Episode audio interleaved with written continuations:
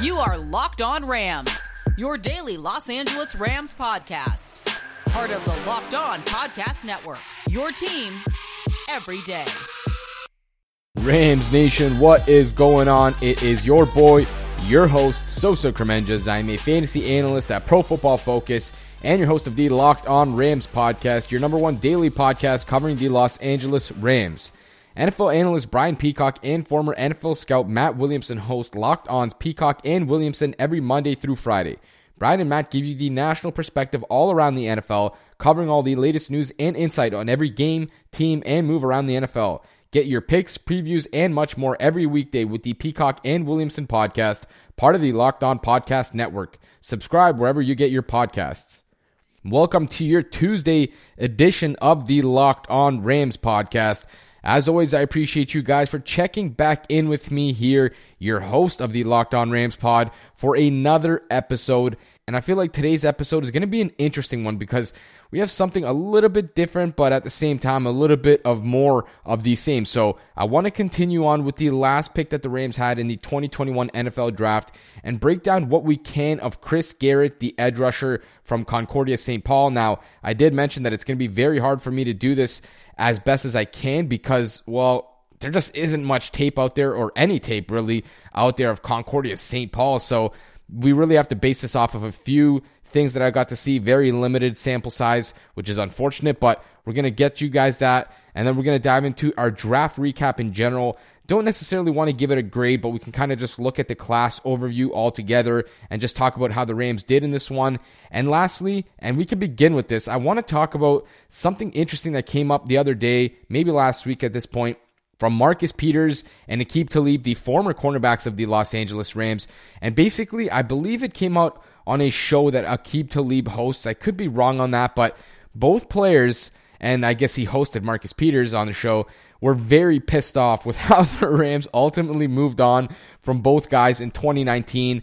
Obviously, one of them was midway through the season on IR, which was the Aqib Talib situation, and then he kind of got traded to Miami, and it was pretty much just a salary dump. And the Marcus Peters trade, where the Rams obviously got back a day three pick, as well as I believe Kenny Young, if I'm not mistaken.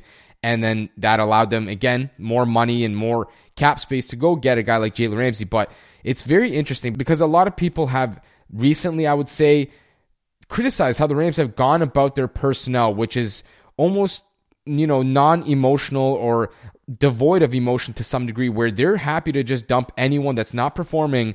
And at the end of the day they're going to bring in a different guy probably at that same position with no regard for anything no emotion involved whatsoever. We've seen it so many times now. Todd Gurley obviously these two talib and peters jared goff Brandin Cooks, all these different guys that the Rams are trading for, and they're not afraid to be quick on, you know, trading these guys away if the expectation is actually not met. So a lot of people have kind of went about their way, you know, saying that the Rams are maybe tarnishing their relationship to some degree in the NFL with how quickly they're abandoning these players. Might be something for these players to think about twice when they're, you know, trying to sign with the Rams or in the free agent market and the Rams offer them a deal. Now, I don't think it's that extensive. I do think it's interesting to look at because we don't usually get a look into this part of the game deeper into the locker room and that kind of stuff. So it's very fascinating, but I'm not sure you can really make up too much of this stuff. Now, in terms of what the two said, Here's what Marcus Peters said when the Rams traded him. And you guys know Marcus Peters, I'm sure. He's not going to hold back or mince his words for anybody. And uh, the quote was I felt disrespected in a sense of, yeah, y'all can trade me. That's a part of the business. But two minutes after that, you bring in another guy who do the same expletive I do. Maybe a little bit different, but if we play this compare game, I do a little bit more because I make a little bit more plays. Now, you might be doing what you're doing, and we love what you're doing, and we love what you're doing because that Expletive is exciting because you're competitive and a expletive, but I'm going to change the game. I'm not just finna be here trying to waste no time with nobody. I'm trying to get picks, dog. I'm trying to make these plays happen. I'm trying to be explosive. I'm trying to make this presence known. So that expletive was disrespectful to me.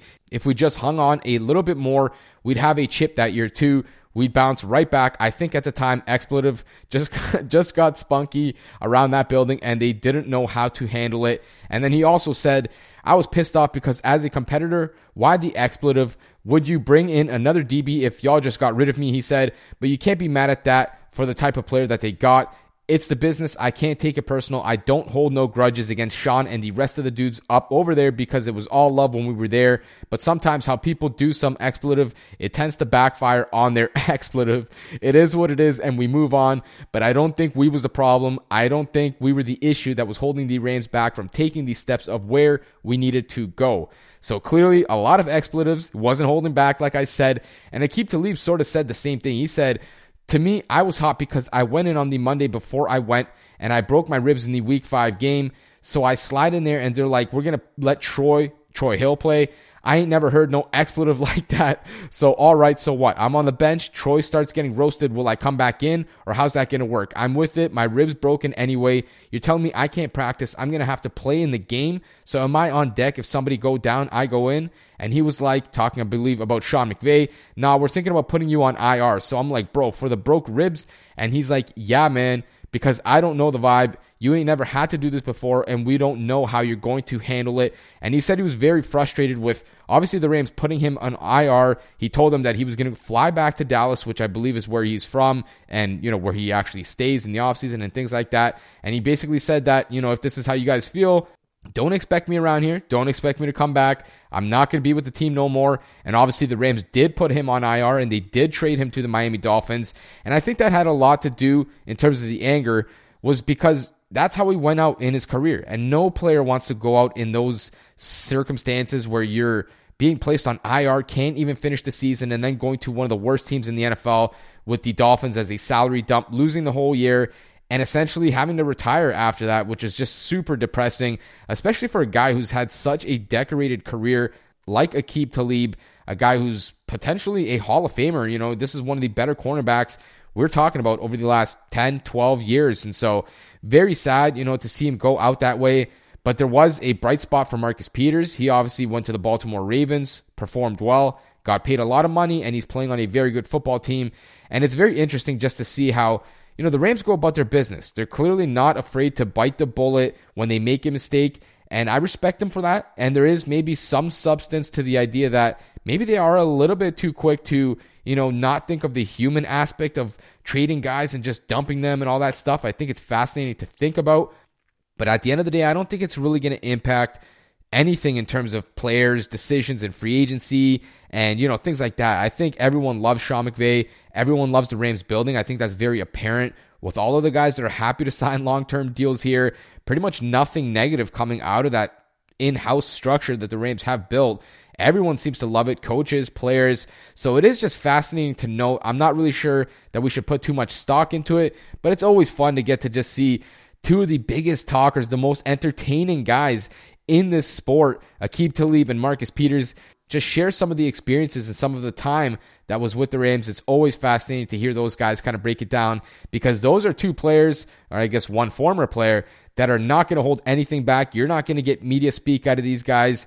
You're going to get the raw, unfiltered truth. And at some point, man, that stuff is very welcomed, especially when you have to deal with Sean McVay, who's very media trained. He's never going to say the wrong things, even though it feels like we all know the truth at some points. He's never really going to spill those beans. So, very interesting to hear these two guys. I suggest you guys check it out. You can see it on Rams Wire. Cameron DaSilva wrote about it. I believe the podcast is called Catch and Fades by Aqib Talib. I might be wrong on that, so I apologize if that is wrong, but I suggest you guys check it out. It's very fascinating, and it's obviously a lot funner to hear them actually speak it as opposed to me. So that does it for this segment in this podcast. In the next segment, we're going to dive into seventh round pick Chris Garrett of Concordia St. Paul in his in depth scouting report. And after that, we're going to talk about the draft recap for the Los Angeles Rams as a whole. And while we've got you, make sure to come connect with us on Twitter for all the coverage you need on the Los Angeles Rams. You can find me at QB's MEP, and you can find the page at Locked On Rams. Baseball season is in full swing, and you can track all the action at BetOnline. Get all the latest news, odds, and info for all your sporting needs, including MLB, NBA, NHL, and all your UFC and MMA action. Before the next pitch, head over to BetOnline on your laptop or mobile device and check out all the great sporting news, sign up bonuses, and contest information. Don't sit on the sidelines anymore, as this is your chance to get into the game as teams prep for their runs to the playoffs. BetOnline, your online sportsbook experts. That's betonline.ag. Welcome back to the second segment of this Tuesday episode of the Locked On Rams podcast. Appreciate you guys for tuning into this segment. And I did mention before the break that we're going to dive into seventh round pick Chris Garrett, talk about some of his athletic testing, his in depth scouting report from all the stuff that I could gather, and some of the other intriguing parts of his game. And as you can imagine, at the end of the day, this is the 252nd overall pick from a school called Concordia St. Paul. That is obviously not some sort of college powerhouse. To be quite honest with you, I don't even know if that's in the FBS, if that's in Division 2. I'm not even sure where that school plays or what division. So, probably tells you just how decorated that league is. And I'm telling you, when I watched this guy play at the East West Shrine game, as well as some of the tape that you could see and highlights, because I had to even delve that low to try and garner some idea of what this guy is as a player. Honestly, it just looks ridiculous. He looks like a grown man playing against like your pee wee football, you know, grade three, seven year old division. It looks ridiculous. These guys had no chance of stopping him. I mean, he just looked like he was overpowering, 10 times faster, 10 times stronger, way more agile, nimble, all these things. And he was literally running down quarterbacks left, right, and center.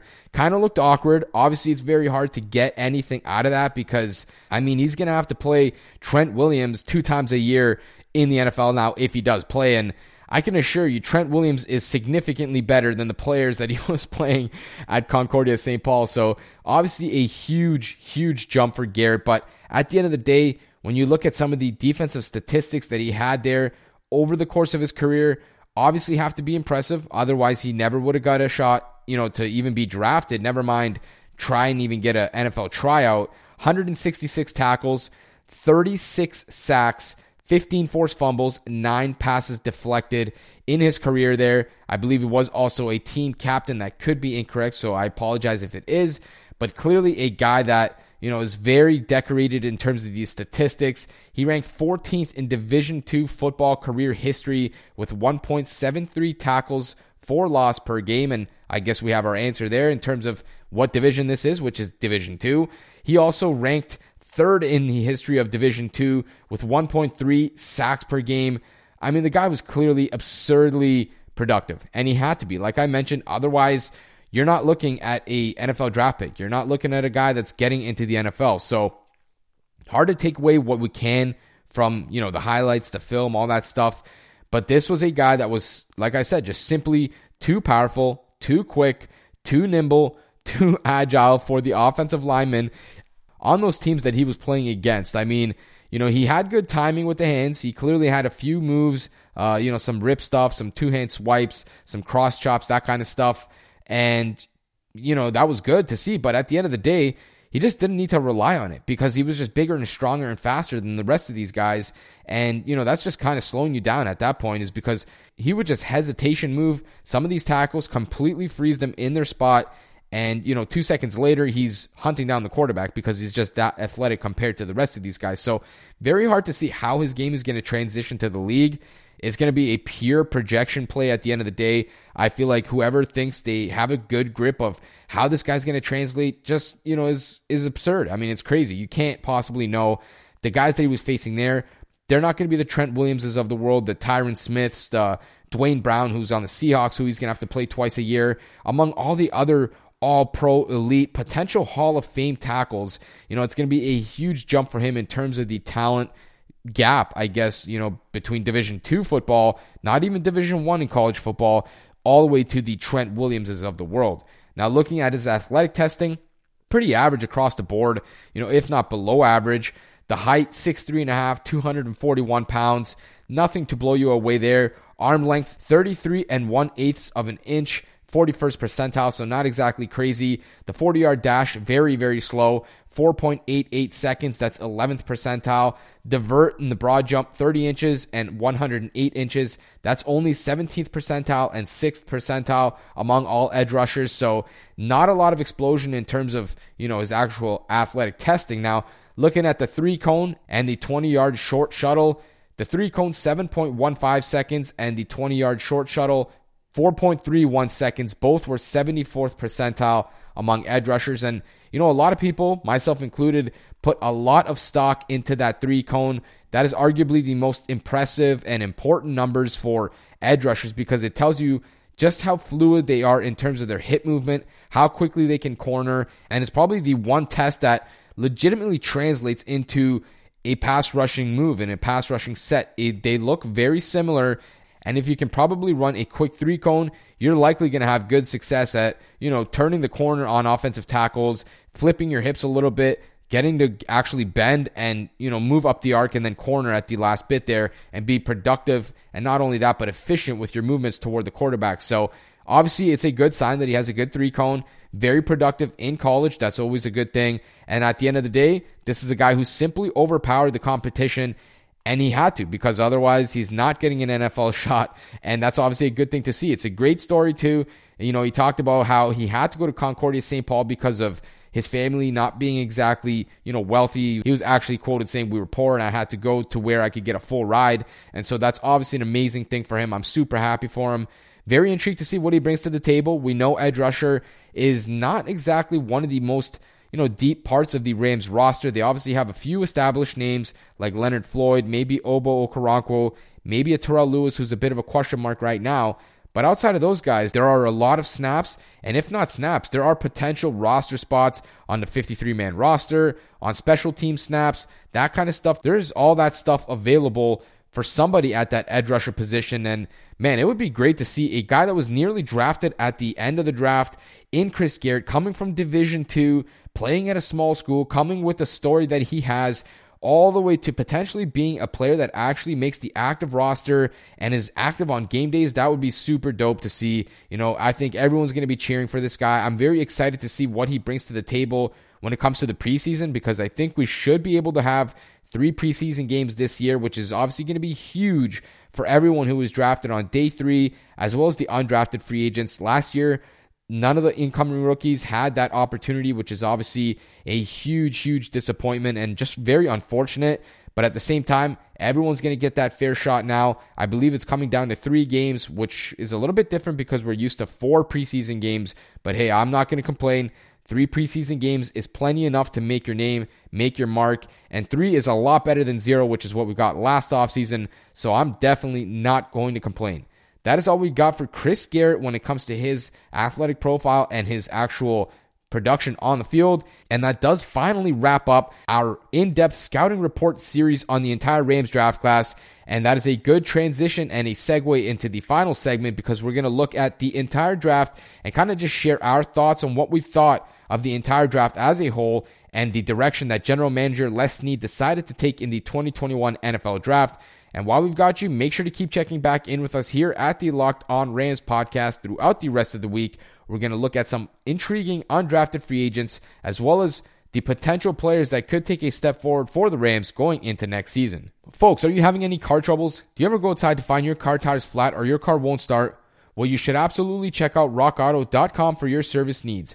Rock Auto is a family owned business that's been serving auto parts customers online for 20 years. You heard me correctly, that's 20 years, two decades. We know there's no better time than right now to support family owned businesses with the whole COVID stuff that's going on in our world. So we got to make sure to try and do that as best as we can. And if you are a person that likes to do things yourself or a professional and you're looking for reliably low prices, you should absolutely check out Rock Auto. All you have to do is just go to their website and check out all their available parts. If your car needs it, I'm betting that they probably have it. Amazing selections, reliably low prices, all the parts your car will ever need. RockAuto.com and write Locked On in their How Did You Hear About Us so they know that we sent you. Today on the Locked On Today podcast, do the New York Knicks have what it takes to go on a playoff run? Get more of the sports news you need in less time with the Locked On Today podcast. Follow the Locked On Today podcast on the Odyssey app or wherever you get podcasts. Welcome back to the final segment of this Tuesday episode of the Locked On Rams podcast. I'm your host, Sosa Kremenjas, and I did tease what we are going to dive into in this segment, and that is kind of just taking a step back and looking at the entire 2021 rookie draft class for the Rams that's coming into this offseason. I'll give you guys a quick little recap who they drafted and just sort of share my thoughts on the entire class and the direction that Les Snead took in this draft. Number 57 overall in the second round, Tutu Atwell, wide receiver, Louisville. Third round, number 103, Ernest Jones, linebacker, South Carolina. Fourth round, number 117, Bobby Brown III, defensive tackle, Texas A&M. Round four, number 130, Robert Rochell, cornerback, Central Arkansas. Round four, number 141, Jacob Harris, tight end UCF. Round five, number 174, Ernest Brown the fourth, edge rusher from Northwestern. Round seven, number 233 overall, Jake Funk, running back from Maryland. Round seven, number 249 overall, Ben Skowronek, wide receiver, Notre Dame. And the final pick, round seven, number 252 overall, Chris Garrett, edge rusher from Concordia St. Paul. And now that I've gotten a legitimate chance to actually watch every single player in this draft class, because I can promise you guys, I did not watch many of these names prior to the draft. I think I actually only watched two, and that was Atwell and Jacob Harris. So this was a huge unknown to me who the Rams came away with and their strategy of why they picked these certain players.